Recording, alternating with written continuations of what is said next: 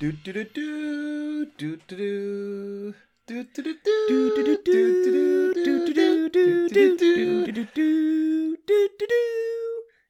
Oh come on, Alan! We were doing it together. oh, sorry, you're harmonising. Were you? No, you certainly weren't harmonising.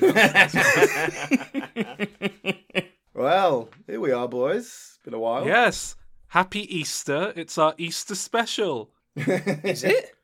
Yeah, remember how we ended last episode promising an Easter special for everyone? and Alan Alan was going to pick a film for everyone to do. And here we are with a, a religiously themed film for Easter. yeah. Just a bit late. Yeah. It's all worked out. Okay, well, we are doing the Indiana. We're doing the Indiana Jones films. we're doing the Indiana Jones films. Uh, we're going to do them one by one. This is going to be an ex- extravaganza. How many of them are there now? Yeah. Everyone everyone's going to be well well excited about this. Because there's four out already, right? And then another one coming. Yeah, we're doing it Mm. because there's a fifth one on the way. Are we going to do the fifth one as well? Yeah, I think we should. Yes. I mean, you're going to go watch it at the cinema, right? I- Oh, absolutely. Yeah, I think we should just do do the four that are out and then the fifth one when we're done. Yeah, yeah, yeah, definitely. Oh, fabulous. Because that's this is the thing, guys. Uh, our schedules are not going to allow us to get all four out before the fifth film comes out, which is kind of how we Hmm. would have done things in the past. But that's fine. You get this to build your hype. The second Who one might be out before. Who knows? It's all. It's all. You're probably going to watch it on streaming anyway, because Disney. have, Uh, Disney have effectively trained their audience to not go to the cinema anymore and just wait for the films to turn up on Disney Plus. So Elemental's tracking to make uh, a big loss in it. Just, actually, on that note, have you seen the new Indiana Jones movies? Got pretty not great reviews along with Elemental. Yes. Disney only went and premiered it at the fucking Cannes Film Festival. Well, didn't they do that with um, Kingdom of the Crystal Skull as well? And that Did they? came out with fairly decent reviews, didn't it? I need to Ah. double check this. Right, I'm, I'm Interesting. going to do a quick. Maybe that's what they were thinking. I, ju- I, I just wonder how much the new Indiana Jones movie might actually be all right, and they just made a very stupid decision to premiere it at the Cannes Film Festival, where everyone's like, "Oh no!" Yeah, no, Kingdom of the Crystal Skull prepared at the Cannes Film Festival on May 18, 2008. Oh dear. Well, let's let's not dwell on on depressing looks to the future of this franchise. Let's let's uh, let's let's go right back to the start, shall we? All the way back Yes. there. I tell you what. I, I tell you what, Calvin. Do you know what, Calvin? Mhm. This is your two hundredth episode of Diminishing Returns. Oh, really? You've been keeping track? I believe so. I believe so. Ah. Oh, that's. Uh, do, do you have party poppers or anything? Crack a whip. There, there we go. I saw it just popped up on my Twitter earlier. Someone posting this today that we are recording is 42 years since the release of Raiders of the Lost Ark. Ah. So by just by chance, we are doing this on the anniversary. That's why we picked this date. 42 years though, it's a long time, isn't it? I wouldn't know. I've never never been alive that long. but in terms of the film world, um, I haven't watched this film. I just watched it this morning, actually, but I haven't watched this film, I don't know, God knows how many years 10, 15 years maybe. And I was kind of wasn't sh- quite sure what to expect. Been a while since I watched these, and I'm definitely I'm most familiar with Raiders. Uh, Raiders is my favorite of the franchise. Ahead of a rewatch, I've of course rewatched Raiders last night for this, but I haven't rewatched the others yet. I will be going through them before each episode we do on the series. But I've probably only seen Temple of Doom like maybe twice, because it's shit. Uh, oh, Oh. oh, oh, that's interesting. I thought you were going to be one of those uh, contradictory people who cites it as the best, uh, as is popular to do these days. I am interested to see if I come round on it when I watch it again. But no, certainly just to kind of lay my cards out here up front, because I'm interested to see how my thoughts on the series change and progress. Uh, Raiders is absolutely my favorite. Temple of Doom, I think, is shit. I think it's the worst one, and I do mean the worst one. Um, Last Crusade, I think, is great, and uh, Crystal Skull, I think it's just kind of mediocre, not as bad as people make out, but not good and but better than Temple of Doom. See, I'm probably then the biggest fan of the series of the three of us going into this. I these are films that I will rewatch like every couple of years or uh, something along those lines. It the, the kinds of films that I don't even need to rewatch for you know a discussion like this. I, I know them so well. Last Crusade is my favorite um, on my last Of course rewatch. Um, Henry Jr. but I rate the uh, the original three quite highly, all of them actually. Um, and I think Hmm. Kingdom of the Crystal Skull is a fair um, action adventure film. I will be rewatching that one actually because that is the one that I've seen the least. But yeah, I I, I did um, rewatch bits of Raiders anyway for the purpose of this. I had it in the background while I was doing some stuff this weekend. So um, yes, I do have it somewhat fresh in my mind. See, I, I, I, in my head, this is one of those kind of high action adventure romps that were very common in the 80s and even the 90s and have basically don't see much these days because it's replaced with just you know, Marvel. fast fast and furious films and uh, superhero films but i was quite looking forward to seeing it having said that i don't think it quite lived up to my memory or I- expectations yeah, I, I must And- admit.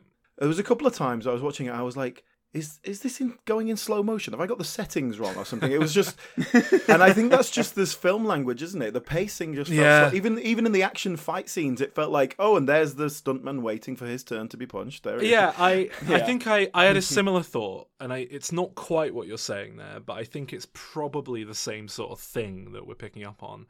I did think, man, is some of this choreography, I guess, is some of the choreography and and and and, and blocking here clunky. Where and it's obviously Spielberg doing his masterful, Yeah. you know, we're going to put the camera here, this person's going to walk over here, but there were a lot of times where it just kind of felt like right person's moving over here looking for their mark on the floor right now they're going to kind of go to slap him but they're not going to quite it's very stage com- i don't know it all just felt very but that's really my only negative uh, and other than that it held up very well and i had a great time with it and i think it was a, a wonderful film. Um it, th- this was always when i when i kind of got into you know cinema as a as a whole i think most people kind of gravitate towards star wars if they if they didn't already have the affinity for it in childhood. And I never really did that, but I did always kind of gravitate towards the Indiana Jones, and I think I got what a lot of people got from Star Wars from this.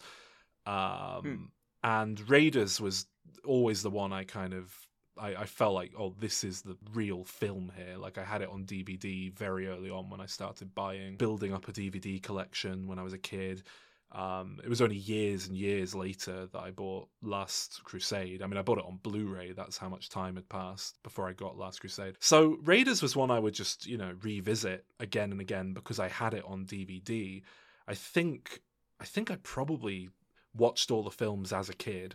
Um, in fact, I remember how I watched Temple of Doom, but I'll save that for next episode. And then I think when I was getting into films and stuff, I then went and downloaded everything on LimeWire and watched it all again there. And Raiders, What? obviously, Raiders obviously was good enough that I was like, "Yep, I've got to go out and buy this." And it was the. Do you remember Calvin? The at the time there were these um, when these films were released on DVD, they were these really nice um, collector's edition sets with the sleeves Mm. and the kind of Oh yes. embossed uh, Indiana Jones poster looking.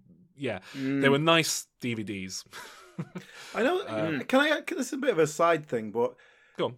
They don't. I know physical media, like people aren't really doing it now, uh, although it's obviously going to come back. But Yeah. that when was that period where it's like we're going to make an effort? It's like the good. It's like the old album covers. Like we're going to really do something with these DVDs. Well, it was it was around this point. It was around when the Indiana Jones movies were coming to DVD. Yeah, it was Well, when was that? Mm. Two thousand four. mid mid noughties, I'd say. Yeah. Because I know Calvin's a sucker for all that bullshit, and he'll just pay money Oh, for anything with Bond on it. I still do it, but it's hard to find these days. Uh, but Sol, I thought you were better than that. What you thought it was better than buying a film on DVD so that I could watch it at the height of No, no, no. Buying it so you could watch it, but I mean buying it because it's in a fancy and shiny box. I didn't buy it because it was in a fancy shiny box. I bought it so I could watch the film, and it happened to have a nice. But you're you are you are extolling the virtues of the box. I am. Which- It's like it's like. Do you remember Spaced, the uh, the Edgar Wright sitcom, when they released like series one and two collector's edition DVD with a load of special features? It had a lovely, lovely kind of shiny embossed box with a poster done in the style of Indiana Jones and Star Wars, whatever that artist's name is. Yeah, it was lovely. It's nice having it on it on my shelf. I like having a nice box. I'm I'm not going to pay even a cent more for a nice box, but a cent. Why did I go for a cent? Why did I go for American currency there? It's, it's the culture. It's because I used to import DVDs for my Region 1 DVD player. I'm currently surrounded by James Bond Blu-ray steelbooks uh, for films that I've owned for 14 years. See, I don't want a steel book. It it, it, it, it confuses my shelf. It gets in the way. I love a book. steelbooks. They did release some really nice Indiana Jones steel books actually not that long ago. I didn't go in for it, but they were, you know, using the original poster art and everything. It looked really nice. But yeah, I, I don't. I, I guess we shouldn't get too much into the franchise and where it's going to come. But but but should we kind of hear your guys' brief overview of the films like I gave there, and then commit to just talking about Raiders for the rest of this episode? Well, let me go first because I don't have much to say. I like I say, I haven't watched these films for years, um, so I am kind of revisiting them for the first time in a while. Wh- When would you estimate you last watched Raiders specifically? Um, I, I probably f- fifteen years ago. I, I I don't know. Wow. long enough ago that I can't. I know there was definitely things I recognised as iconic moments, but I couldn't have really told you. Oh yeah, this is what's going to happen next. Like I, it was a relatively new experience. I reckon it's probably about 10 years for me, to be fair. So I vaguely remember going to see the Kingdom of the Crystal Skulls and thinking it was pretty shit. So, um, but that how long ago was that? That was 2008, I believe. 2008. maybe I rewatched Yeah. them then. Maybe even I, I don't know. Mm. These are proper childhood favorites for me, and some of the earliest kind of non-cartoon, uh, sort of you know grown-up films, I guess that I remember watching along with Star Wars and James Bond. Got memories of watching. I remember my dad had a nice again, just to talk about pretty physical media, but he had the nice VHS uh, set of the three of them in. Watched them an awful lot. Had them on DVD. Got them on Blu-ray. Um, yeah, and like I said, I, I come to them every couple of years. Uh, I remember seeing Kingdom of the Crystal Skull. I think on certainly on the weekend of release. It might well have been the day of release. I remember seeing that with my dad. It was in a double bill with Iron Man, which uh, Wow. we we ended up preferring uh, between the two of us. Were those out at the same time? Wow. I guess It's they will have crazy, isn't it? What what a what a passing of the torch that was. eh? You know what? Yeah. I, I, I, oh, you know, I'm going to save it. I'm going to save it. I was going to talk about my viewing experience of Crystal Skull. No, we're saving No, it. We're no, doing a Crystal save it. Skull episode. Ah, yes, save it. Yeah, yeah. Yes. Calvin, can I ask you something regarding that childhood experience? Because when I was watching this earlier, there was a couple of moments actually. To say this, I consider these to be family-friendly films. There were Oh a few God, moments where I thought, violent. if I saw this when I was seven or eight, this would haunt my dreams. This, Oh, like, really? s- Skeletons and skulls and faces. Oh, I never had anything like that. There were just a few points where I thought if I was showing this to a child, I would feel like, hmm, is this a bit violent for a kid? yeah. And I'm not talking so much about this. There's cartoonish violence, like a, a man getting hit by a, an aeroplane, pro- aeroplane propeller and blood splattering everywhere. But then there's also just like a man on fire, and then Indiana Jones shoots him in the head, and he dies. Yeah. It's like, oh, that's just actually brutal violence. Okay, it's like John Wick. It's in that. It's in that weird era, isn't it? Where, like, well, Jaws is another example to name a Steven Spielberg film that was PG rated for so long of its life, even though it's got some really horrific and quite gory imagery in it. Um, but no, funnily enough, despite being a relatively precious child, I, I wasn't traumatized by any of uh, these. Uh, But I think, Sol, I think what you said is true. I think the the fact that so much of the violence is cartoony Yeah, yeah. um, is what helps it. You can't really take it seriously. Even when Alfred Molina gets like you know the spikes through his face and his mouth hanging Well- open and stuff, it still just looks so comic. even watching that now, having seen this film however many times, being intimately familiar with who Alfred Molina is, even now I watch that and I go, "Oh, is that meant to be Alfred Molina dead?" Yeah, like- it doesn't so- It's not a great likeness, is it? On that note, actually, this is quite an interesting film. This because Alfred Molina has a habit of turning up unexpectedly for one scene in a film and then stealing stealing the entire movie. And um, this is this is probably the furthest end of the spectrum where he doesn't really steal the film at all. It's not like like Promising Young Woman. He takes that film. Boogie Nights, that's his movie. Dead Man Walking or whatever it's called with Johnny Depp, he's stealing it. Coffee and Cigarettes, he's pretty much stealing it. But uh, maybe not Vice, but yeah, he, he's here. He was still being considered to be the lead in Red Dwarf, the BBC sitcom, years after his role in this, to give a sense of how, yeah, how his career hadn't taken off yet.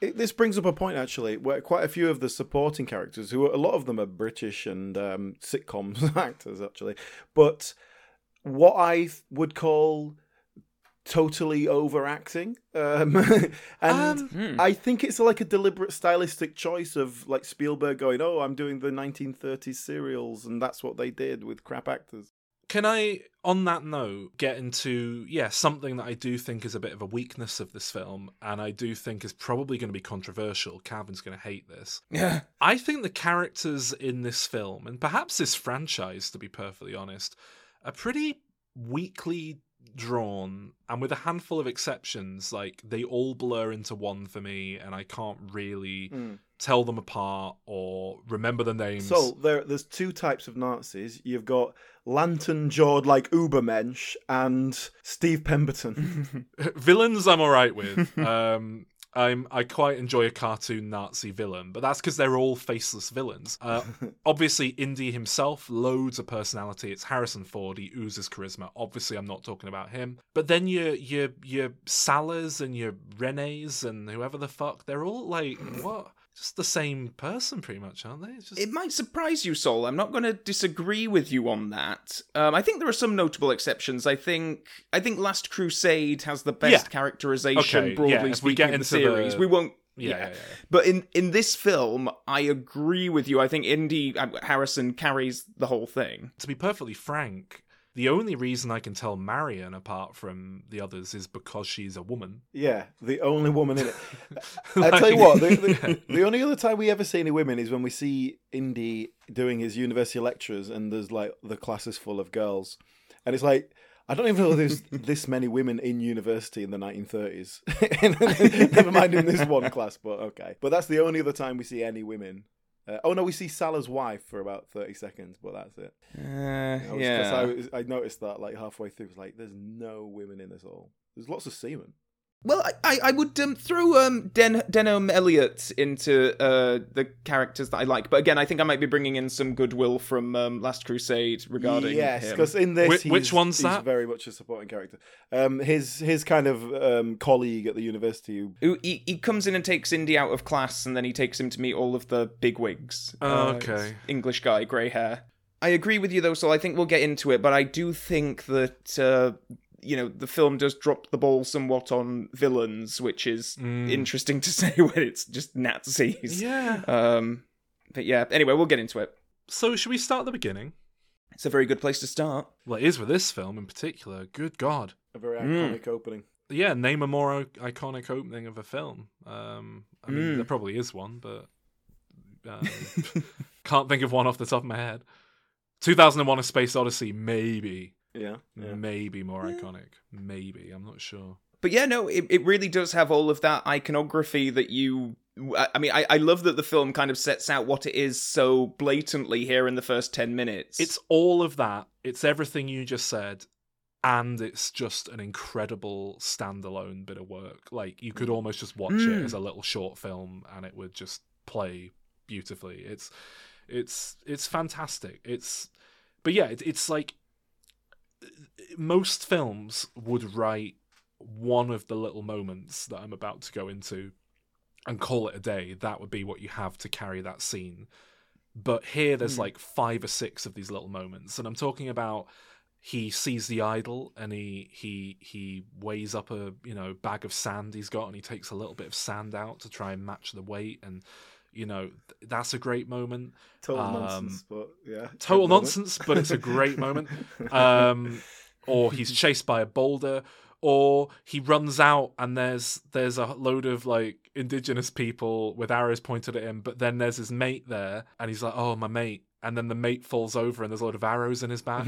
or my favorite bit when he's running to get away from them, and his other mates in the airplane on the water, uh, the the aquatic plane, and he's fishing and he's got he's got a bite he's trying to reel in and then Indy's like start the plane start the plane. And then the guy sort of looks at the fishing rod like oh, and he has to make a decision between and he obviously lets just drops the rod and goes to start the plane. But like it's that it's just full of little moments like that what about yeah? What about skirting under the falling uh, door right at the last second? Oh, and grabbing great! A whip yeah, yeah, yeah, yeah, yeah. It's like most films, I think, would not be that densely packed with rich, playful mm. little moments and ideas. You would have one or two of them in a scene like this. Mm you and this is just every beat is just and and that's you know true of the film as a whole really the pacing is just really lightning fast. Like I, I, jumping ahead a little bit here, but I watched this on on Disney Plus, where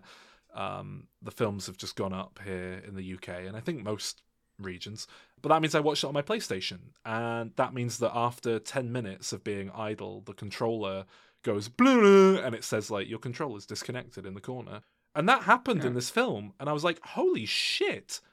We're only 10 minutes in it felt like I've been watching it for, in a good way, it felt like we were 40 minutes into the film.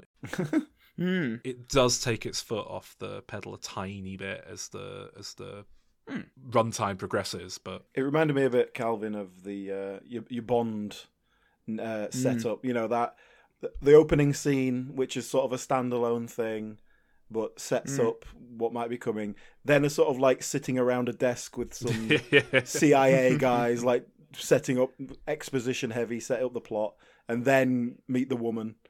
you know that kind mm. of uh, that kind of language of it. Uh, well, you know, of course, one of the famous behind the scenes stories of this series is that it was born out of um, Steven Spielberg uh, wanting to direct a Bond film. And he was hanging out with George Lucas, and George Lucas said, Well, I've got something better than Bond. I've got Indiana Jones. Well, it wasn't wrong. Yeah. Because, um, yeah, I think Lucas had conceived of the character some years prior, and it was only really through working it with Spielberg that they kind of, uh, you know, it is like a merging of, you know, George Lucas even with Star Wars. That was mm, harkening back mm. to old movie serials. The Indiana Jones is very much of that mold with a bit of James Bond kind of structure sprinkled on top. Yeah, I'm. I'm not. I'm not just. Um, I I compare Indiana Jones and Star Wars a lot. I think I even compared them in our Star Wars episodes we did at the podcast years ago, and um, hmm. and that's not just like an arbitrary. Oh, they're made by the same people. It's like you say that I think of them as sister projects to one another. You know, they're they're very mm. much like um, well my, my go-to is always the simpsons and futurama i'm sure there's better examples than that that are more universal but they're they're very cut from the same cloth they're doing the exact same thing they've just kind of you know the flintstones and the jetsons they, they've gone in a different direction at a certain point one's turned left one's turned right but other than that they're essentially the same thing mm. and yeah i just for whatever reason um for anyone who hasn't listened to our Star Wars episodes, I'm not a big Star Wars guy. I think they're fine, but it works for me here. I, I really I, I get a lot out of Indiana Jones, and I, I don't know what the difference is, but I have to agree with you, Sol, also on your point that you made about um, the lovely little details that are just peppered mm. through every sort of like few seconds. It seems it's just so rich in uh, it. Maybe if not character, just like fun little sprinkles of yeah. I, I don't know. It's um it, it is a delight to watch this, and I think it is beautifully photographed. I agree mm. with you mm. with what you were saying about the blocking earlier on. Some of it is a bit clunky, but overall, I think it's a beautiful looking film. Yeah, definitely. No, I totally agree. Well, in terms of the iconography and all that, several moments where it's like the Indiana Jones shadow or silhouette, like they were really hammering like that kind of the the stoic hat and whip and all that sort of stuff. Like, like they they knew they were creating a character here that that would exist outside of this. Do you know what I mean? Mm, yeah. So he's going in to find this idol in the temple. There's loads of traps. It's like playing a video game. It's like playing Crash Bandicoot, actually, specifically. Tell you what annoyed me for the first time ever, and it made me think of you, Alan. Yeah. When when he holds his hand up to the light and it triggers a trap. Just, just yeah. I, Because it because it made me think, how have they rigged that up? How, there's probably some what, sort of light sensor in the. In the what mechanism are they using? What ancient Yeah. mechanism is that working on? And yeah, it, it reminded me of how you get upset about like when blood or liquid old, like uh, pours into old like Yeah. stone Yeah. crevices and yeah. Anything that was built two thousand years ago, it's not, it's, it's not going to work. I'll tell you what annoyed me on on a similar note, and this is jumping way ahead. You know when uh, Marion and Indy get locked in that tomb with the snakes, hmm Yes. and then they climb their way out. There's just like a perfect little square brick that's like a plug that Indy can just kind of pop out. That's just Yeah. waiting to be popped And- out. It's not even like a tight. And a rock that must have been ex- much lighter than uh, any rock that size would be. He just sort of gives it a gentle push. yeah, gives it a little push. It like it wasn't touching the sides anyway, so yeah. Sort of rock you'd need a crane to move. they go in, they take the idol, it triggers all the traps going, they run back. Alfred Molina double crosses Indy, ends up dying anyway. They do a daring escape, and then waiting for him outside, having retrieved the idol, is the villain who takes it from him. And he's luckily able to escape with his life all the same. And we learn so much about him as uh, as a character. I just want to uh, pause on because you you introduced the villain there as well. Um, and I just want to pause on him for a moment because I have to admit, when I was watching this film as a kid, I never realized that this guy is the same bad guy as later on in the film. Uh, He's so kind of nondescript, and Yeah. his name's Rene Belloq. He's played by Paul Freeman, who I mainly know for playing Ivan Ooze in the Power Rangers movie. um, but you know, when it's just, I, I think as a kid, I did just take this as like a Bond style, you know, tail end of another adventure, and then more often it's a whole new bunch of characters. I'm sure that the film does make the connection if you don't just recognize the actor, which you probably would. But there is just something about this villain that has never worked for me. I find him very uncharismatic and bland compared to everything else around him. Well, he's he's he's not even the most charismatic villain in this film. We we, were introduced Yeah. to a little Peter Lorre homage. I, I can only assume Yeah. that's what they're doing. But yeah, we, we we get out there. We learn, you know, we learn a lot about how Indiana Jones believes these artifacts need to be in a museum. So he's he's doing this for like righteous reasons that can make us feel a bit better mm. about stealing precious things from around the world and Woke, different cultures. woke Spielberg yeah. in 1981. a woman, a woman drinking a man twice her size under the table. That didn't make sense though. I thought the point of that was that it was a trick and she wasn't really drinking alcohol. It was like so she was getting it switched out because not not least because she owns the bar. So I thought, oh yeah, someone, hmm. someone, you know, I, I assumed that that was going to be the the reveal, and it never was. Yeah, that's a good point, actually. Yeah, it does feel like that's you're waiting for a payoff there, but the payoff is just that she's really good at drinking, I guess. Because it's not just that she's outdrank this other person who's collapsed, who's drunk so much to collapse. She then just wants. she's just fine. She's not even drunk. Yeah. She's she's a bit tipsy maybe, like, and then She does a bit of bad drunk acting for yeah, like a scene, and then sort of drops it. Uh, but yeah, we learn that Indiana Jones has all that going on. Uh, we learn that he's got this rivalry with this bad guy. We learn that he's pragmatic when when Alfred Molina's like, "Chuck me the idol, and I'll throw you the whip," and you know he, he gets double crossed by him, kind of knowing that is going to happen, but what's he going to do? And we learn that he he's a big tough guy who can handle anything except for snakes. Uh, and then we get a, a fun little moment where there's a snake in the cockpit of the plane, and he's upset about it. And then his mate tells him to get a backbone, and it's like, mate, you you should have seen what he's just been through, mate. It's uh, Well, I what I like about the character, and it does set it up straight away, is that he's not gonna die on a hill. He will. His philosophy is live to fight another day. Okay, you've got a gun on me. Here's the thing you want. See ya. Hmm. like he, yeah, he's not. He's not. Yeah, I, I quite like that though. I I think that differentiates it from say, oh, I'm the big hero and I'm gonna kick your face in and, and steal. Oh, yeah, yeah, back," yeah. Whatever. Like it's more mm, brains mm. than brawn, but he can. And and al- alongside that, you know, he takes a really serious kicking throughout the film, and he feels it. Still not in any kind mm. of realistic way, but by Hollywood, like real. It it reminded me a bit of Evil Dead, to be honest. This this rewatch, there are a I few moments. I knew moments. you were going to say that. Well, it's not just that. It's it's it's how much of a beating Indy takes, but then also moments like the big guy getting thrown into a propeller and and just blood splattering everywhere, and people kind of going, Durr? and also the comical.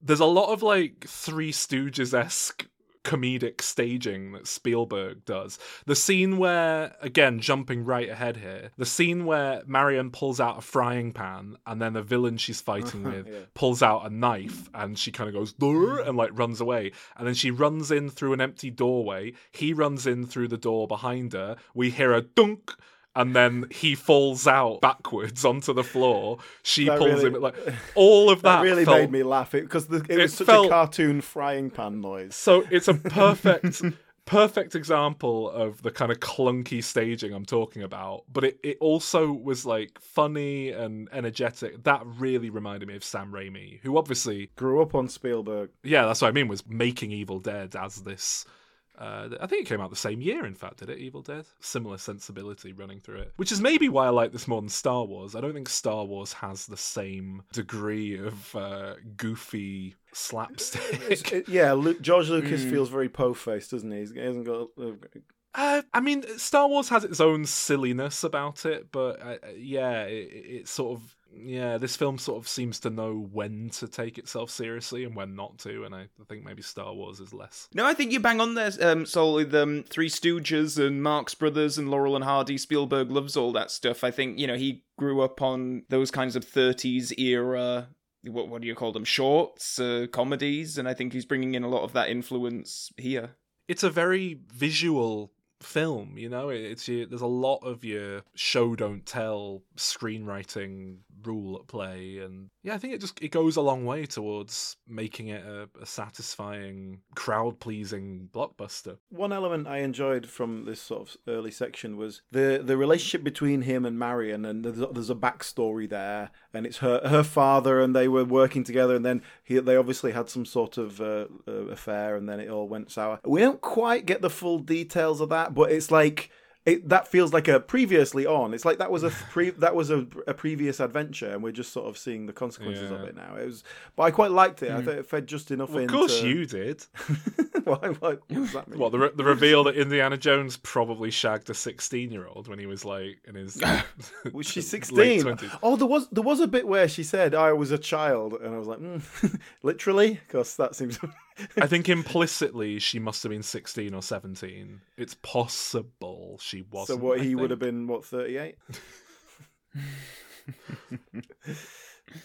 But no, I agree. And again, that's that Star Wars uh, mentality, isn't it? The serial mentality of you're just getting thrown into a story. These people all have a history, and Yeah. you're just coming in at some kind of random middle point. Um, but that another just very Star Warsy element. We we've actually jumped ahead here. The, the next scene after the aeroplane and the Indiana Jones theme plays, they're back at you know Indy's back at home. He's teaching. He's a, a lecturer at the university, and here we get a big exposition dump, like setting up what the film is. Mm. But what I wanted to mention here is, other than the the sort of fraternizing with the students that's clearly going on, what I think is interesting here is it's a total costume change, and we get to see Indiana Jones as like a refined gent. And I think that's quite Tweed, isn't it? University tweed. it's an mm. interesting move for that second scene. He's like polar opposite, like of what we've just seen. Really, in terms of his physical appearance, it really hammers home. Like, oh yeah, he's got he's got a knowledge. This guy, he's not just like Brendan. He's not Brendan Fraser in The Mummy. Hmm. in this scene, right, where there's all these women and they're all adoring over him in a very realistic way. Then they all file out after class, and then the last person out is a man, and he puts an apple on the desk. Is that a gay joke? Is that Yeah. is that the idea? Yeah. Hundred percent. I think they could have leaned into that a bit more and really camped it up. I think you you can either read it that way, or if you're if you're a bit less sophisticated, I guess you can sort of say like, oh well, he's just a very keen nerdy student, and that's a you know an old fashioned thing. Um, but yeah, I, I I take the joke now as yeah he's gay. You know, actually, actually, thinking about it, I'd be surprised if Spielberg actually intended it that way. I, I just thinking about his sensibilities. I don't think he would make that kind of joke at that point in his career. But um, yeah, I, I don't know. I've never actually heard anyone talk about it. I, I never took it as like a, a hateful joke. I always kind of took it as just look. Well, Everyone everybody loves, wants Oh, to yeah. everyone loves him. I saw someone the other day complaining about um, about the Beano. Actually, they were saying how Walter the Softy and Dennis the Menace is gay coded, queer coded, and I was like, is he? And then I thought about it, and I was like, well, he was he was soft. He was a like a sissy boy. He's I guess that. I guess that is is I guess that is gay coded, is it? I guess I never really thought about it, and I think maybe it's that. It's like this character's meant to be a bit of a, a sort of pansy, uh, for lack of a better Mm. word, but that wouldn't necessarily have registered as he's gay to people in Mm. the eighties. Just to use that as an example, like yeah, when I was a kid reading Beano, Walter the Softy was like the pansy, and they bullied him for it. Um, now to make him the villain of the piece, he's he's like a, a prick. He's like a young Tory. I'm I'm richer than you and I'm better than you, twat. Well, he looks he looks just like Jacob Rees-Mogg from what I remember. Yeah, well, exactly. Yeah. So, but they they have changed that because just being a bit gay is not enough to make you the the, the and being bullied by the hero isn't doesn't really play anymore. Oh my! I've actually I just googled Walter the Softy and Uh, Calvin's face popped up. I didn't type Jacob. I didn't type Jacob Rees-Mogg in, and the first image that came up is a side by side Walter the Softy, Jacob Rees-Mogg.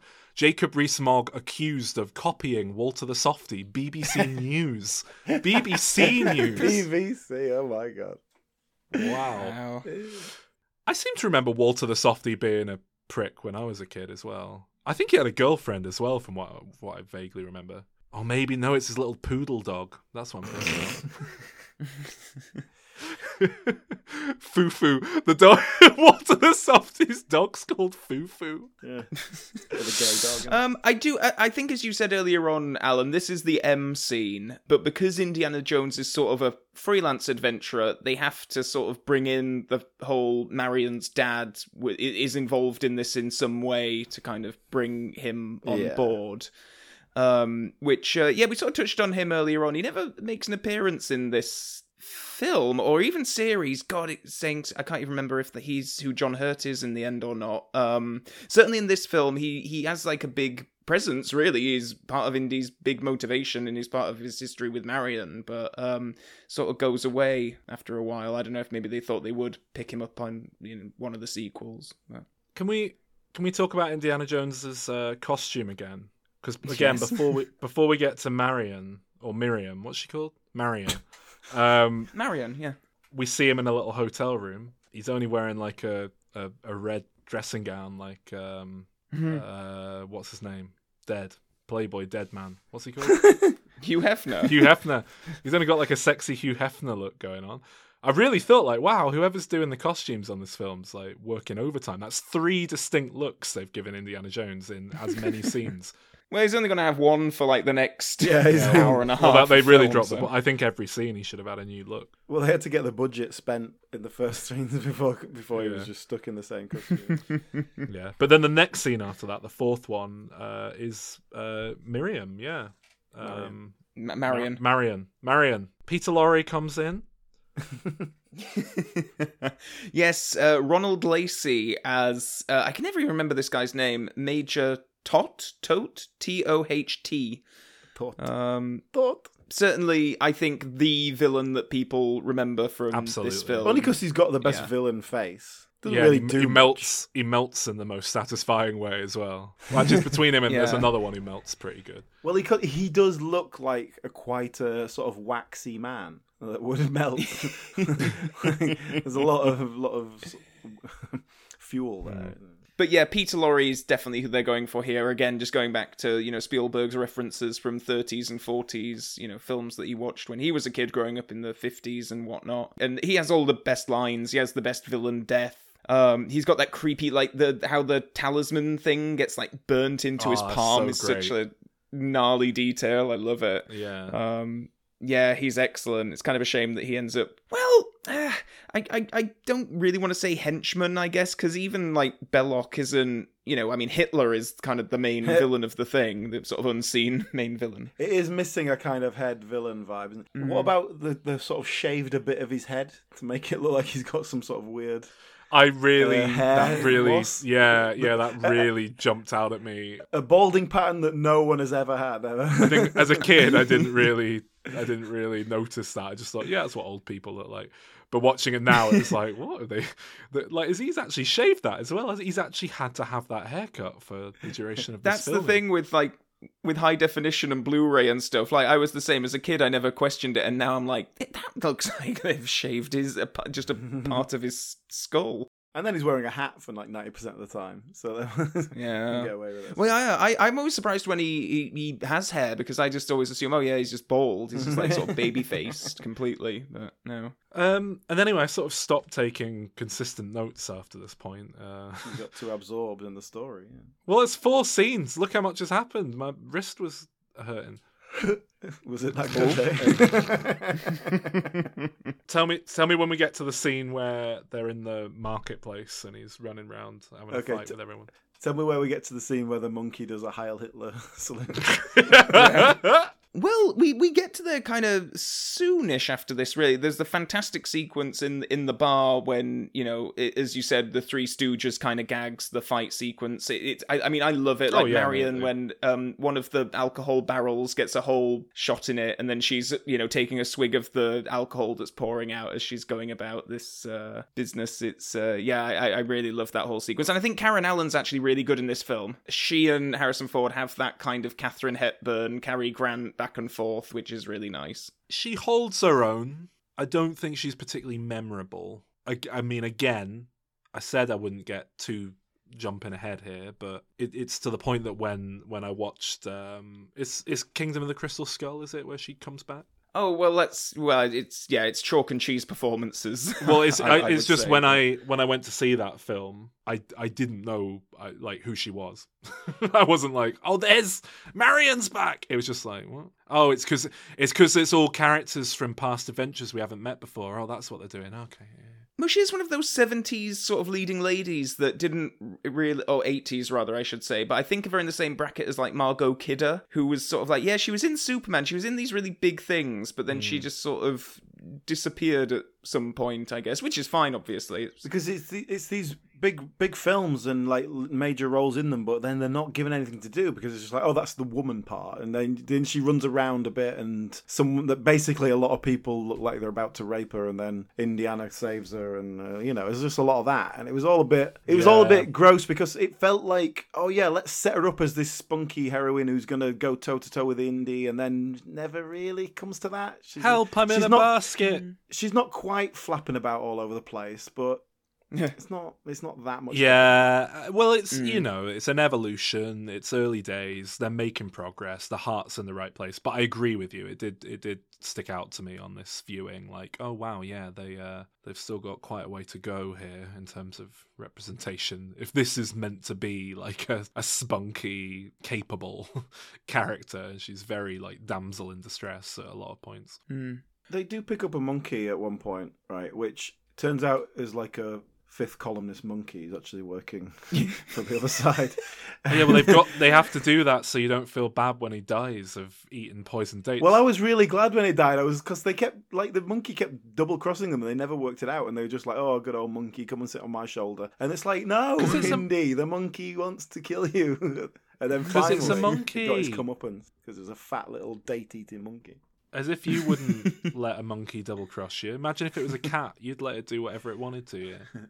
Yeah, that's true. That was a sequence actually that just going back to the conversation we were having earlier on about bits that sort of stick in your mind from a kid. That bit where Indy is about to eat the date and then Sallah catches it Grabs and it, says yeah, bad dates and and you see the dead monkey that bit uh, di- was about as close as this film ever came to creeping me out as a kid and i don't quite know why because again i think the fucking monkey deserved it but Uh, what I Yeah. liked, It, what I liked do you mean about it that is that deserves it. It's a it's a wild animal that's been trained by a an evil man to do. yeah, Calvin But- wants to go and arrest those monkeys in that country that have been trained to steal people's wallets. you can tell that Karl Pilkington was talking about putting a monkey jail. No, but again, like I'm, I'm going back to Spielberg and his 30s and 40s influences. It's very sort of you know chimpanzees and uh, gorillas were in an awful lot of horror films in the 30s. Murders in the Rue Morgue, Murders in the Zoo. Well, that's why they the brains in the next one, isn't it? Getting the revenge. Yeah, yeah, exactly. Well, what you know what um, I liked about that scene with the dates was that they had like ten minutes earlier they had to really set up what dates What a are. date is, They had to really like go to a lot of effort. you eat them. All right. Okay. Cheers. There is a nice um, travel log sort of element. Some of those early scenes where they're in Cairo and they're meeting Sallah's family and just kind of there's just a bit of hanging out. I th- I do think that that's where the pacing sort of um, dips for Yeah, uh, yeah. a significant patch. And and obviously he's investigating as well. He goes and we have all that iconic stuff where he takes the staff and the light shines through at just the right time and all that, which is yeah really cool. And John Williams' music incredible. Obviously, it's just yeah brilliant. Yeah, one of the iconic John Williams scores. This isn't it? I mean, one of the one of the lesser iconic John Williams scores. Probably the last. If, you- if you said like hum as many John Williams scores as you could to someone, they'd probably get through all the big like Star Wars, couple of Star Wars ones, Jurassic Park, Superman. Uh, then they get Jaws? Jaws, yeah, and then they'd probably get to this around like five or six in, but they'd get there. They'd remember it. They might mix it up with Superman, actually. Good though, good music. Mm, yeah, excellent. Um, how do you feel about John Rhys-Davies as Sallah? I, I really like him. He's probably my second favorite character in the thing. he just he just blends into the background for me. It's the same as all the other characters I can't tell apart. He's just Well, what yeah, what I liked was he was doing. He was really like, I am a classically trained actor, and this is my Egyptian accent. It's just, there's just he's got that booming kind of stage actor voice. It's really good. Is that the sort of character you want more of an Omid Djalili type? Well, and Omid, Omid Djalili would have he would have made it funnier though, wouldn't he? He would have been like stood in front of the staff when the sun was coming in, and it would have magnified on his bum, and he would have gone ooh, and like That would have been great. so there are there are a lot of British actors in this playing a lot of non-British hmm. roles. But was this filmed partly in Britain, or was it a British money or something? Elstree Studios. Yeah, I thought Yep. it must because yeah, there's so many. Yeah, the the Star Wars films as well were all filmed in London. It's yeah, and uh, there's a lot of uh, British crew on this as well. Douglas Slocombe is cinematographer, of course, um, known for a lot of Ealing comedies, wasn't it, Alan? You'll know this. Uh, Oh, he's a, a long career, a long career. The shit hits the fan in the marketplace and they're all rushing round and fighting everyone. Uh, we've got to talk about one of the one of the greatest scenes in cinema history, I'll say, where the big boss comes out and swings his sword around and Indy just thinks, "Oh fuck off," and just shoots him and then carries on. yeah, It's and so of course the, the the famous behind the scenes story that that was uh, sort of a Harrison Ford suggested improvisation 'Cause he'd on been because he had dysentery. yes. and you can tell when when you watch it knowing that you can you can see the like frustration in his face and i was like oh yeah that's that is a man trying to keep it together while he Yeah. feels like shit that, That is a man great. trying to keep his sphincter together. but he's just looking like oh for fuck's sake like you can just uh, yeah. it's really good. I can't remember what I said about this when we were doing Star Wars, particularly, but I don't know if I'm that convinced by Harrison Ford. I think he's got a lot of charisma, a lot of charm, Yeah. But Yeah. not much else. I don't think he Yeah. really. It's not that he's even a bad actor. I don't think he even really tries. I don't think he cares. i don't think this film calls upon him to do anything other than uh be charismatic and do some stunts yeah. And I think that's why it works so well for me. No, I agree with you though. The second you try and get him to do anything, Because there are some moments where I want my could have- family back. It just you could have work. the emotional stuff with him and Marion and all that. There's some moments you could have stuff, and he's just yeah, he plays everything. but it's all paper thin. Everything like in terms of you know, there, there's enough there to make it work. There's enough like it's someone who's running their their car on on uh, vegetable oil. There's enough like proper petrol in the mix, and they're they're diluting it down. But Har- Hmm. Harrison Ford has always struck me as someone who worked out early on that he could phone it in, and, and people still liked it, and so he's never tried. He, he gets That's his- the gets the him, yeah. pages on the morning, goes yeah, I'll read these out, no problem. In terms of his sort of you know public persona, I think he does have a lot more fondness for Indiana Jones than he does st- certainly for Star Wars, um, or, or much else really. Like this is a role that he will talk about with fondness. Whereas if you ever seen him giving an interview about Star Wars, he just clearly just doesn't care at all.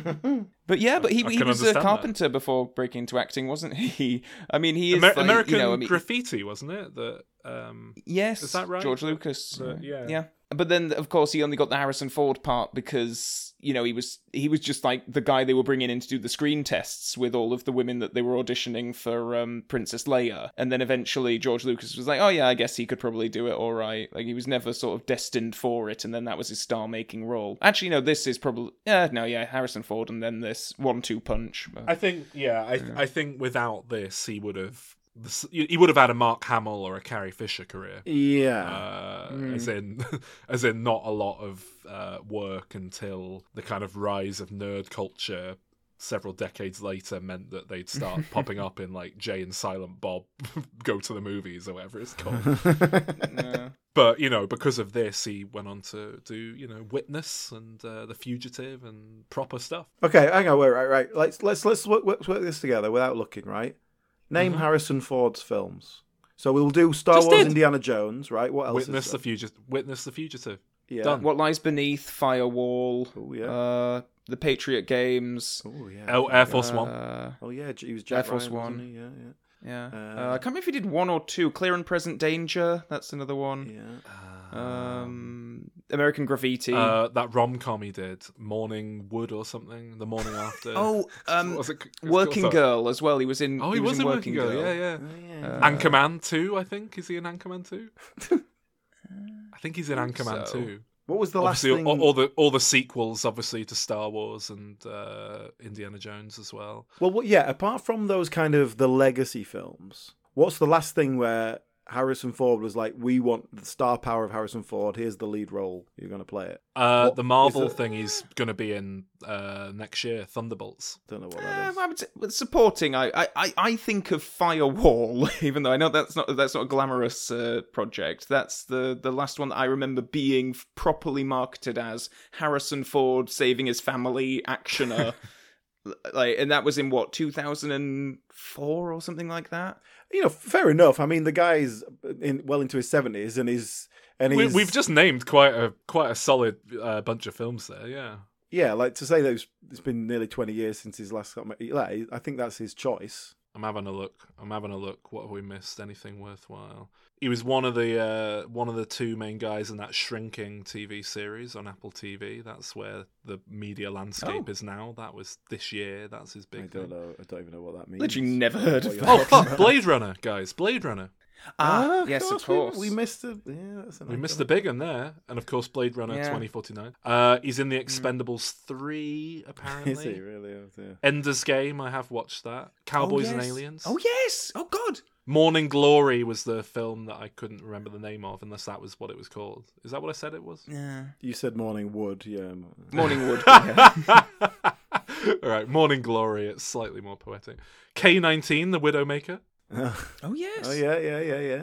Anyway, I, I think this is we've, we've gone too far off the, tr- the the line here. Let's get back to Indy uh, and the Raiders of the Lost Ark. Oh, but that that was another thing. Raiders of the Lost Ark. This film is called. Uh, not Mm. Indiana Jones and the Raiders of the Lost Ark, Yeah, yeah, yeah, which yeah. is what it's been. It comes up as, And it's and it's not it's not Star Wars Episode Four: A New Hope. It's just Star Wars. But where would if you were putting this in your alphabetical DVD um, display on your bookshelves? I don't do I don't have it in alphabetical, do I, Alan? Fortunately, it all comes in a box set together. Uh, that's, Oh. that's but do you put it under I? I'd probably put it if I was doing it alphabetically. I'd probably put this under R. I'd probably Yeah, but then what? And then yeah, well there you go. You it's alphabetical, isn't it? It's alphabetical. I don't alphabetize. Well, they're not going to be in order anyway, are they? Because Because you it's not going to be alphabetize, you sick because it's gonna it's it- it's gonna be bloody Indiana Jones and the Last Crusade first. No, Kingdom of the Crystal. It's gonna be Kingdom of the Crystal Skull first, then Last Crusade second. Yeah, but I would put them under Indiana Jones, and then subtitle. Yeah, the subtitle order. Yeah, but is I, yeah, be but the then you can deciding factor. chronological them though. That's the point. They, they kind of get Well, fuck put, that. They I'm get ju- put just- under in a group under I for Indiana Jones, and then uh, you know you, then you you chronologe in the in the. It's a mess. What I'm saying, and they should have thought of this when they were doing it, and they should have made sure that the sequels came in alphabetical order. They presumably made this with no intention or thought for the you know uh, making anymore. Did Well, they? it I was a different world, wasn't it? It was a different. That's what I mean. I th- I think it was just a standalone film, and uh, I don't. I don't think that it would have been out. They, it must have been thought about. They must have been thinking. yeah, like, well, they're, they're not naive enough to think it couldn't possibly. If it goes well, we'll do another, Yeah. as opposed to yes, you're you're contracted for nine films. Thanks. But that's what I mean. The difference is now they would probably have peppered in like you know a villain who'd appear in the third film and all this sort of shit that like on purpose. Samuel L. Just while we're on the subject of ordering, interestingly enough, on the VHS set that my dad had, and I've looked, I've looked this up to check it since because I was like, was that, was that really true? Because they released the Young Indiana Jones series um, on video around the same time. They were obviously trying to tie it all into one thing, even though you could just buy the films, these you know three films in one box set, because Temple of because Temple of Doom is technically set before Raiders of the Lost Ark. What do you mean Temple of? Doom it's a prequel. well, it's it, It it's in the past. It's well, it, okay, it is. um, but so so they would number them like Temple of Doom was chapter twenty three, Raiders was chapter twenty four, and then Last Crusade was chapter twenty five because I guess they were counting. They were making a vain attempt to try and sell more videos. I think. Isn't it River Phoenix Um, in Young Indiana Jones? Young. No, he's the he's the prequel. Uh, Oh, he just pops up in one of the Last- films as, Crusade, but he yeah, does yeah, play yeah, Young yeah. Indiana. Yeah, yeah, yeah, yeah. the prequel scene at the start of Last Crusade. I think Harrison Ford's in one where there's like a flash forward. I believe so. something like that. yeah. Also, George Hall plays old Indiana Jones. When when Hmm. uh, I guess Harrison Ford plays middle Indiana Jones, does he? On IMDb, Harrison Ford's credited as Indiana Jones, age fifty, specifically. So there you go. Uh, yeah. Um, where are we? Yeah, we're up to. We're, we must be up to them getting chucked into the snake pit now, right? I suppose so. Yeah, because there's this whole thing where the Nazis are digging, Yeah. So they get they get chucked into the snakes. mm, which is hugely iconic. My favorite thing is the clearly visible pane of glass between Indiana Jones and the snakes. yeah, that's that's nice. You can just see it in the sand, like where it's sort of. Yeah, but I I, I think it's really well done though. Otherwise, I mean, all of those Uh. snakes, it's really creepy, and it is the kind of thing where, partic- I'm sure there are some fake ones in there. yeah, but- there's there's a good few scenes where you look and the snakes are just completely motionless. it's like, oh, those are all fake, are they? But they're all hiss. The, the noise, the sound design is like, oh, they they're wriggling around. Oh. It's like when you watch old Simpsons episodes and they like dub a line in, but the mouth isn't moving. they're just all right. I'll, I'll go with it. A snakes well known for hanging out in massive groups, all different? I was species? wondering that. It's it's not they don't naturally congregate like that. So obviously someone's gone around like scooping up a load of snakes into a into a wicker basket and just like chucking them into a big tank, and they all I do like how stay alive in there. I guess. I do like um how like Marion's like trying to jump on Indy's back throughout this whole bit. That um, was a you know, lovely bit of physicality. Yeah, it didn't Yeah, feel. It, really it, it felt very real. Like she was just like he he hadn't to- been told that that's what she was going to do. Yeah. Is it is it um is it when they get out? wh- When is it that uh Rene says one? What's once briefly yours is now mine. He says it a few times, doesn't he? But there's a ti there's another time near the end where he says it. Uh, Is it when he said it the, like the second or third time? I just thought like, oh man, Indiana Jones should just fuck his wife because he could do it. There's no there's no way she wouldn't. You know what he's like. yeah.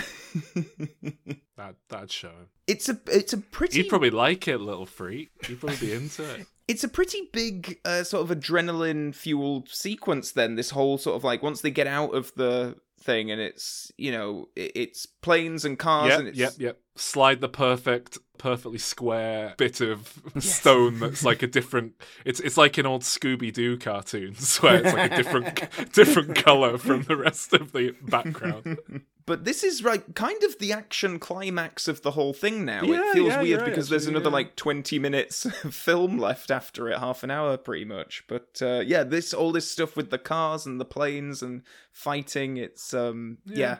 it's really great. I love it. Yeah, and and we have the the iconic stunts where he goes under the under the truck and Oh yeah, he's hanging yeah. off the rope and all that stuff. Yeah, and I'll tell Yeah, you what, there's moment. there's quite a few moments with um uh what who it was definitely Harrison Ford and not a stunt double, uh, like actually riding a horse with um quite some vigor.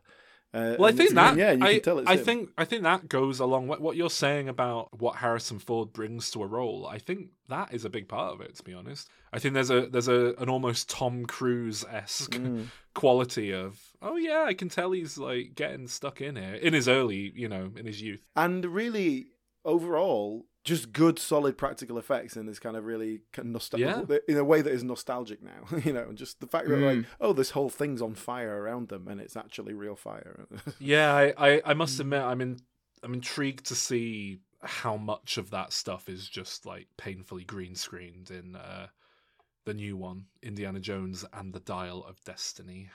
They've really bigged up, like, oh, we did so much physical stuff, but then that first um, clip that they released of Harrison Ford and Phoebe Waller Bridge having a conversation while on the tuk tuk things, on clearly on a green screen, it's just, ugh, I don't know why they do it. It's like with Kingdom of the Crystal Skull, they did the same thing. Oh, we've done so much for real, but then the first shot is a CGI gopher coming out of a CGI mound, and yeah, it doesn't set you up well. I love it. I love the all the. Uh, uh, maybe it's a symptom of my age, but yeah, I love all the practical effects and stuff. And like you know, I can Mm. watch you watch a Fast and the Furious film, and you you sort of take it for granted. It like it is. It's brilliant. It, you know, it looks brilliant and real, but it just doesn't. I think there's something about the practical effects that is like. Oh, that looks that could have killed someone. That like, like you really, Mhm. you really get a visceral feel from it. to your point earlier on, Alan, about what you said about um, Indiana Jones, you know, he is uh, flappable and he isn't this perfectly polished. He's not James Bond who's going to come out of a situation, you know, dust his shoulders and is, you know, he really does get beaten up and like when he's dragged along the car and everything. It's, um, yeah, it's really, I think it works especially well because he is so beaten up and you see him bleeding and, And then bruised yeah, and and all that. Marion's like tending to him, and he's like, ah, it hurts. Yeah. yeah, but but like without nice. without losing that kind of primal masculinity that he has, you know, I think you, you can be. It's these little moments of vulnerability. It sort of really gives him humanity. I think it's it's one of those things that everyone talks about with. Um, Die Hard, John McClane in Die Hard, it kind of went from these superheroes like you know Schwarzenegger and Stallone and stuff to like, oh, he's just an ordinary Joe schmo caught in a difficult situation, and he's like he's suffering, uh, but it makes it all Mm. the more interesting for it. But you know, that's obviously Yeah. what they were, were doing a long time ago. What, Calvin, maybe you'll know about this. What uh, uh, now we're forty years on, and this is the sort of thing that goes up on your Disney streaming channel. Have Mm. they had to make any changes? Oh, what you mean for cultural sensitivities and that kind yeah, of thing? Yeah, because for for it was a different time purposes. Well, it seems to have. I was. I must admit, I was quite surprised to see John Rhys-Davies return as Sallah in the latest one because I thought that kind of casting just wouldn't. I guess that's legacy in it. You're getting away with that. Yeah. But yeah, you would just. But I think even today, you wouldn't cast an Englishman doing that. But you would just go and go like, oh yeah, he's like Afghani or Iranian or something. That's close enough. Greek, yeah, cool. Think you can play an Egyptian. Yeah. That's no problem. Yeah. So like, I don't think it's, it's not that much better, is it? But but I think that's No. all right. To be honest, I'm not that bothered about that stuff. It's like, yeah, that's what acting actors do, and you can do a Mm. put on a French yeah. accent and you play a Frenchman. But Mm. I get it. Like, why not just hire uh, an Egyptian actor and like? But I don't know. I don't know from like a cultural sensitivity perspective. I think the the most often you know sort of thing I see about Indiana Jones is that oh he goes to other countries and steals their relics and takes them back kind of thing. But otherwise, like not in like uh oh they characterize all natives as this certain way or whatever. Or you know I think the next film's going to have a lot of you know stereotypes, cultural. um, but yeah, it's interesting that it seems to have sort of remained kind of unscathed. I don't know if that just speaks to the fact that everyone loves these films so much that no one's really gonna. Well, certainly when I was watching this, I didn't. Nothing like really bad jumped out. I mean, nothing that you would kind of like. Yeah, well, it was forty years ago, you know. Uh, like, there's there's no women. There's one woman in the film, and you know, like we've said before, she's not quite the spunky heroine that we want, really. But yeah, I think I don't think this film comes off particularly. You know, if I were to be putting on those goggles, like you know, nothing offends me personally about it. You- Can you get away with more if it's like, well, it was it's set in the 30s, so you know. I do wonder that. I, yeah, I was thinking like We're, yeah, we're just guess that probably does highlighting the things of, the t- of those times. I suppose now we're ready to move on to the last uh, like 30 minutes or so of this film, which I think for, Hmm. for everything that I've been praising so far about the film, I, I it, it climaxes too soon. People who don't like this film, what they generally like complain about, cite as its big flaw, is the ending. Do you know what? Right, this is something that I think really should push my buttons more than it did. I do. I do not like the "it was ghosts all along" ending, but it didn't really bother me. I don't. But I think that might be because I've seen. I knew it. I, I've seen it before, and maybe if I was watching this for the first time now, it would probably annoy me. I, I think it's nice to have a bit of supernatural in the mix. Personally, I like that. Uh, the the reason people complain about it is that it, it essentially renders Indiana Jones like a completely passive protagonist in the sense that Yeah. everything he did in the film is largely pointless. like, if he hadn't been in the film, the same thing would have happened pretty much. The Nazis would have found the Ark of the Covenant, they would have opened it up, they would have all died. I guess the only thing he does is he he gets them to it quicker. I guess because he finds where the ark is, and they were digging in the wrong place. Mm. But they would they'd have gotten there eventually. Give it another few weeks. It also it also kind of robs us of a, a heroic victory. You know, he is s- strapped to a mast while you know uh, the hero's journey is oh close your eyes. The ghosts can only get into the eyes, so close. yeah, and you know what? That's not set up very well. it's yeah. There's no there's no backstory to that or if there that's it if there was a if there was a setup where it's like the the the the virtuous the righteous man will not need to look at the thing and that's how you know he's pure of heart or some shit like yeah, that Yeah, yeah. that would perhaps make it play better but as it Hmm. stands it's like he just happens to know how to not die which fair enough he's an archaeologist he's read about this thing and blah blah blah blah blah but we don't we don't see any of that so it comes out of nowhere Yeah, it just sort of happens, doesn't it? Yeah, yeah. yeah It's And- it's all and- really cool effects though, and the gory stuff's all fantastic. I think that's why I'm all right with it. It's just cool. Yeah. It's The big- cool big enough to. candle heads that are melting. But I also agree with you, Calvin. It's very abrupt and um, all over a bit quickly. Yeah. Well, I probably wouldn't mind it so much if we got to that bit quicker. It's all the stuff with the Mm. U-boat and the on the frigate, and there's this captain who's a friend of Indy, but you're wondering if he's gonna rat him out. It, it's a really odd little bit, and then when they're all cheering for him when he's like getting into the submarine, it's yeah. Yeah, all that. It's yeah, all that bit. It did feel like, oh, this was a big extended scene, and then they've had to trim it down, Yeah. and now it's kind of lost in the middle somewhere. Yeah, I think that's exactly it because it feels like at the moment it's just getting them from point A to point B, which is the climax with all the ghosts and all the heads exploding and stuff. But even then, it's kind of weird. Like in this day and age, I'm not sure you could have a adventure romp of a film like this and end with such a horrific, like mm-hmm. proper horror movie ending. But I do love it. Um, you're right. Infinity War, they just turned to dust, and it's not very. Hmm. Kingdom of the Crystal Skull was 15 years ago now, and that was just doing a throwback to this, hmm. and not as not as graphic. Uh, There's got to be something. Hmm. Does Doctor Strange in the Multiverse of Madness not have some pretty horrific stuff at the end? Ooh. Yeah, you're probably right. Actually, if it's going to come from anyone, it's Sam Raimi, isn't it? That kind of thing. That was a uncharacteristically dark film for a big studio blockbuster. This was just a Mm. mainstream crowd pleasing film. It wasn't like, look how dark this, you know, this movie Mm. is. You're right, actually. It, I think that's that's got to be something of a product of its era and the, the, the studio system and the rate, age ratings of the time and all of that, hasn't it? Mm. Yeah, I suppose they probably still got a, they still got away with PG. I'm assuming because it's first of all it's not imitable, and a lot of the rating system was about imitability. There, it's why Jaws got PG because the argument was it's not going to encourage any kid to go out and eat someone. So uh, you know, That's why I couldn't get in a fridge till the fourth one because kids might actually do that. uh, but also because they're awful Nazis, and we do want to see them die in awful ways. So.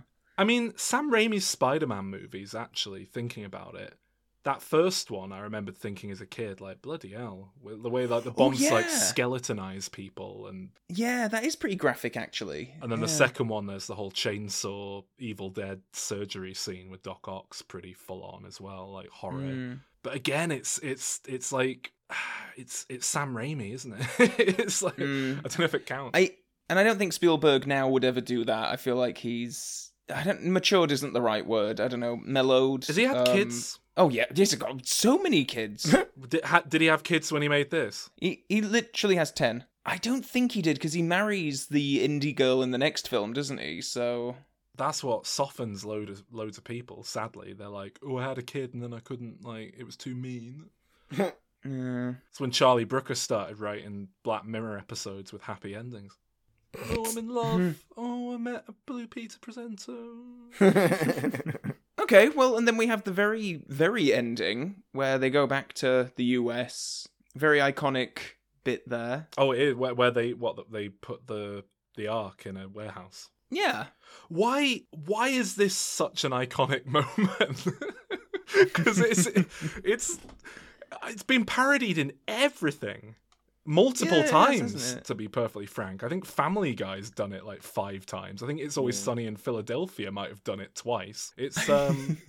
It's it's so iconic, and I don't really know why. Like I, watching it this time, I didn't think like, "Wow, what a cool ending! What a twist ending!" No, I, I- I, do like it. I think if you'd seen that for the first time, and it would, I I think it would have a bit more of an impact. That kind, of, yeah. There's just this big warehouse full of secrets. But do you think do you think it would? Because that uh, watching it last night, I kind of thought I think I just like this because it's so iconic, and it's like I I, I tried to imagine watching it divorced of all that stuff. I think I think a part of it is the irony of the government really wanted to get this thing, um, and now it's just boxed up and shoved in a big warehouse with a bunch of other stuff. Even though it's this, it's like God in a box essentially. Yeah. Well, I think that's probably Yeah. the best best thing, isn't it? As opposed to getting their top men probing it and figuring out how it works. Yeah. Well, I like the ending. Mm. I like the Mm. film. I think it's great. I, I, I, I must admit though, kind of what Alan alluded to earlier. This is probably the least I've been into it out of all the times I've watched it in my life. It was sort of the most. I think the cracks were kind of starting to show for me, and I think more than anything, it was just the the the slightly baggy bits of uh, pacing in the middle here and there. You're a jaded grown up now. Mm. Yeah, but I still I, I sort of tried to remember how it felt the first time and all that. I, I, I stuck with it on that kind of emotional level. So I, I really I really do like this film. I think it's great. I think it's a fantastic bit of filmmaking and and very kind of economical Hollywood filmmaking, you know, like how to write a, a screenplay that works like a like a machine and shoot it in a way that that works and it, it's um it's everything it's everything you want from Steven Spielberg, I suppose. Is um, but I'm I'm gonna give it an I'm gonna give it a nine out of ten if we're gonna jump Whoa. into ratings. Yeah, coming out strong. Uh, I'm going to follow that with uh, that same level of positivity, Sol. Uh, I, I think we saw very much the same film with this because it's also a nine out of ten from me. I think it's not it's not my favorite of the Indiana Jones series. We'll we'll get to that in a couple of weeks, but uh, I, I- yeah, I, I just think it's a it, it's it's so classic. It's so enjoyable. It's just always a fun romp every time I watch it. It's just everything you would want from a fun adventure Steven Spielberg movie Mm. yeah and my, and my only sort of niggly little you know uh, moments where i can be negative about it are in some of that third act where like i say on some of the boats and the sub and stuff i feel like just Yeah. pacing wise it it it just it, it it's a bit of a jolt for me these days and it's a bit that i always forgets in the film but yeah 9 out of 10 i love it Well, it's a bit strong for my taste, I must admit. It's um, I don't know. There was just something about this that felt a little bit uh, first draft, like, oh, it just needed a Mm. couple more rewrites, and it didn't. Well, I, I, I guess in a sense, it it it was. You know, it was it was something that got refined through the years. The the, the kind of filmmaking formula here. This was an early version of of what we kind of have now. I don't know. It just it failed to wow me, put it that way. But I did enjoy it. Uh, I gave it a seven, good lord and perhaps I, you know, perhaps it uh, deserves more than that just for on its kind of its iconic status. That it it it did it it did it all first, kind of thing. Not quite, but you know what I mean. Yeah, yeah. Um, but yeah, I don't know. I felt comfortable with a seven. Hmm. Well, this has been fun. I'm looking forward to uh, the next few. Yeah, you know? we're, we're we're committing to doing the next four as well, but we're not committing Yeah. to any sort of schedule. so yeah, uh, Not to say we'll try. that. We'll we'll try. We'll we'll try and get them out uh, swiftly, but you know, don't don't be expecting these on a weekly basis or anything. We're busy men, Mm, certainly are. got got lives. Uh, but yeah, next time it's going to be Temple of Doom, I guess. Can't wait. Looking forward to it. Sweet. Just just hang on, guys. Hold on to your potatoes.